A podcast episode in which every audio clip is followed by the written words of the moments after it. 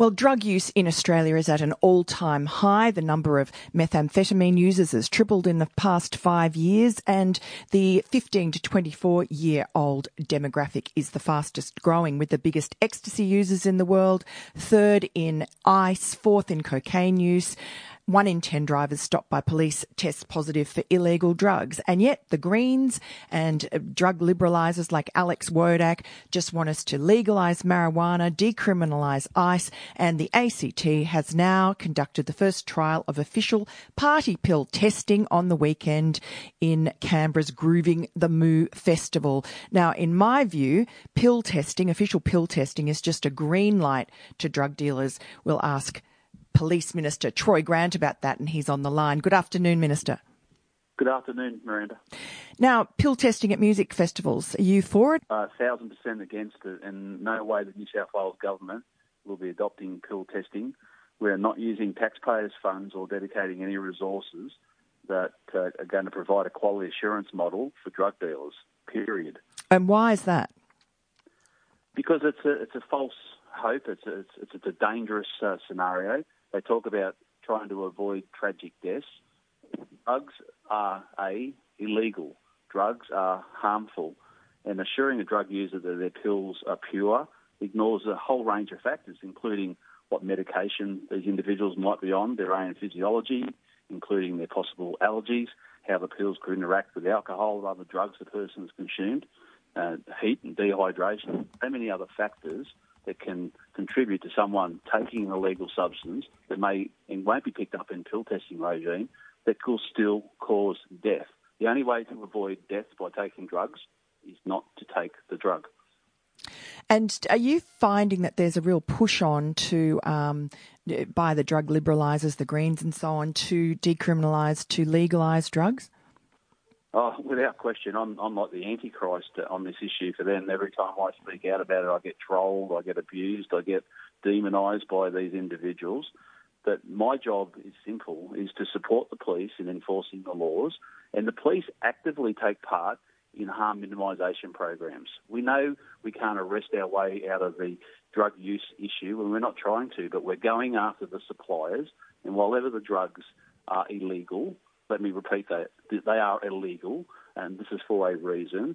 We will remain at that stance and continue to work to take out drug suppliers and continue to provide work and assistance and police expertise into every other harm minimisation opportunity that is out there. Now, can I ask you about the New South Wales Crime Commission, which, of course, is crucial in combating terrorism and organised crime. Now, you have a plan to restructure the commission, and there's a lot of, I'm getting a lot of worried people contacting me saying that you're planning to downgrade the status of its commissioner and that could really be dangerous. What do you say to that?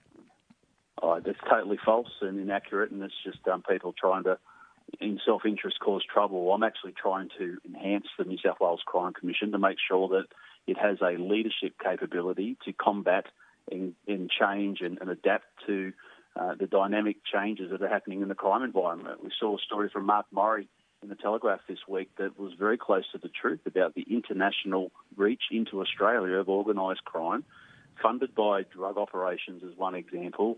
Cybercrime impacts that are coming there.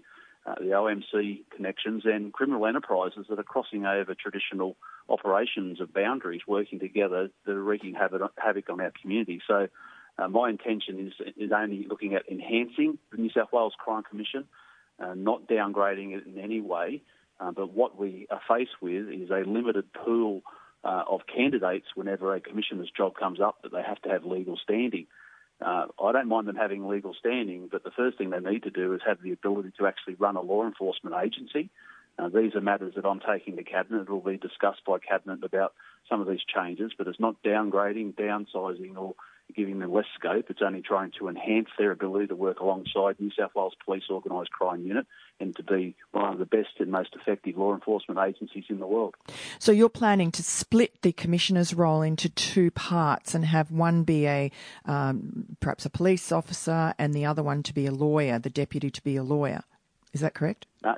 No, that's not quite right. But what needs to happen is they have extraordinary powers. The referral powers that the New South Wales Crime Commission have are extraordinary, and the sanctity and to make sure that those legal abilities are protected against misuse and are used appropriately and effectively, need to have legal expertise over them. So there will be a dedicated, under my model, person with legal standing and experience to do that, that can't be interfered with by a commissioner or the investigative arm of the body.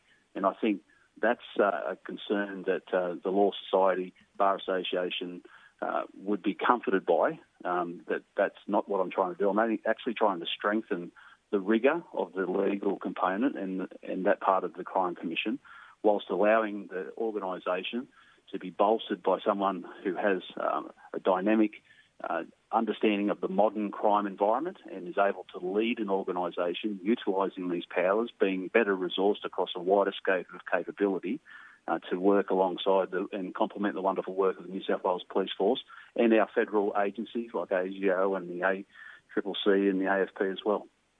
But doesn't it weaken the organisation if you devolve the power into two people who may not be on the same page? People do quarrel. And also, doesn't it reduce the quality of the candidates? Because is anybody who would ordinarily be a commissioner or who could be a judge or the head of ICAC or so on, why would they want to go and become just a deputy at the New South Wales Crime Commission rather than be the commissioner? I think the opposites, Miranda, the pay scale and the legal standing necessity of the position under the law at the moment actually reduces the pool. It only remains attractive to somebody that's basically a retired judge on the way out. This is not a retirement home. I want this to be a dynamic organisation that has the capabilities I'm talking about. And in relation to potential quarrels between a commissioner and someone oversighting the legal parameters, I don't believe that is a risk, or it would be the case, because there's a management committee that sits with that organisation that triages the briefs and the referrals that they get before a referral is issued for an investigation. So it's a real team approach to how the Crime Commission operates, and I don't believe there's any risk to any quarrelling or devolution of roles or competition between Commissioner and Deputy Commissioner at all. They have distinct roles to play that complement each other, and they work as part of a broader management team to get the outcomes. And so why did you want to change the way the Royal Commission is set up, though? It was set up, I guess, by the Griner government and reset up in 2012. Why would you want to change it if it's working well? Well, that's the thing. It's not working to its capacity, and that's been a leadership issue. We've seen them stumble over a number of issues. The patent inquiry identified significant problems there. There's a large number of vacancies inside the organisation, and it's overdue for an injection of support and revamping and better resourcing, and that's what my plan is to do, and that's what I'm taking to Cabinet to garner their support. And I've met with the Bar Association and explained the reality of what I'm trying to achieve rather than the myths that are being spread. This isn't some job for the boys or a particular individual, as the opposition shadow Attorney General alleged. That's quite offensive, to be frank. And, I believe this is the best way forward. I'm supported by the Commissioner of Police in that view. The President of the Bar Association on the briefing didn't raise objections and actually saw that the opportunities that I was articulating could actually enhance the organisation as well. So, and have you consulted, for, the current Commissioner or the former Commissioners of the Crime Commission who've been successful in the past? We've consulted the Oversight Committee. We have consulted a number of previous people, and yes, the current acting commissioner, Peter Boda, has been consulted. And there's been a bit of mischief making by some individuals, I think, on the back of self-interest, that my desire to have the commissioner to have something other than legal standing, which doesn't preclude anybody who has legal standing from applying. But I just need them to demonstrate they also have CEO ability to run an organisation, to be able to administer an organisation, be able to recruit and set directions on an operational front.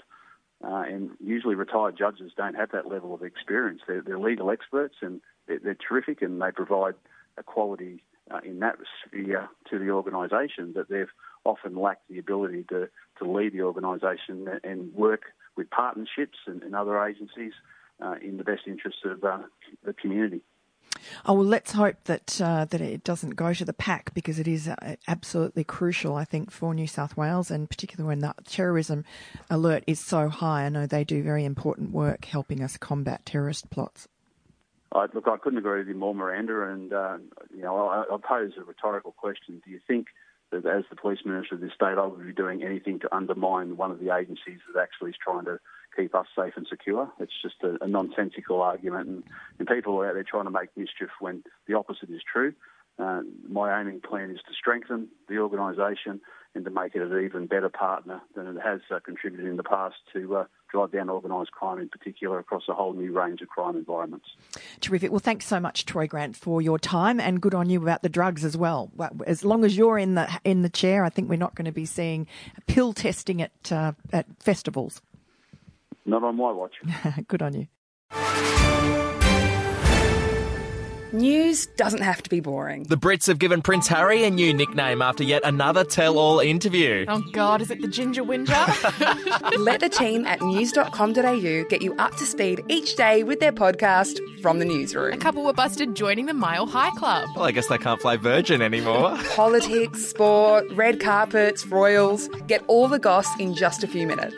Follow From the Newsroom wherever you get your podcast from.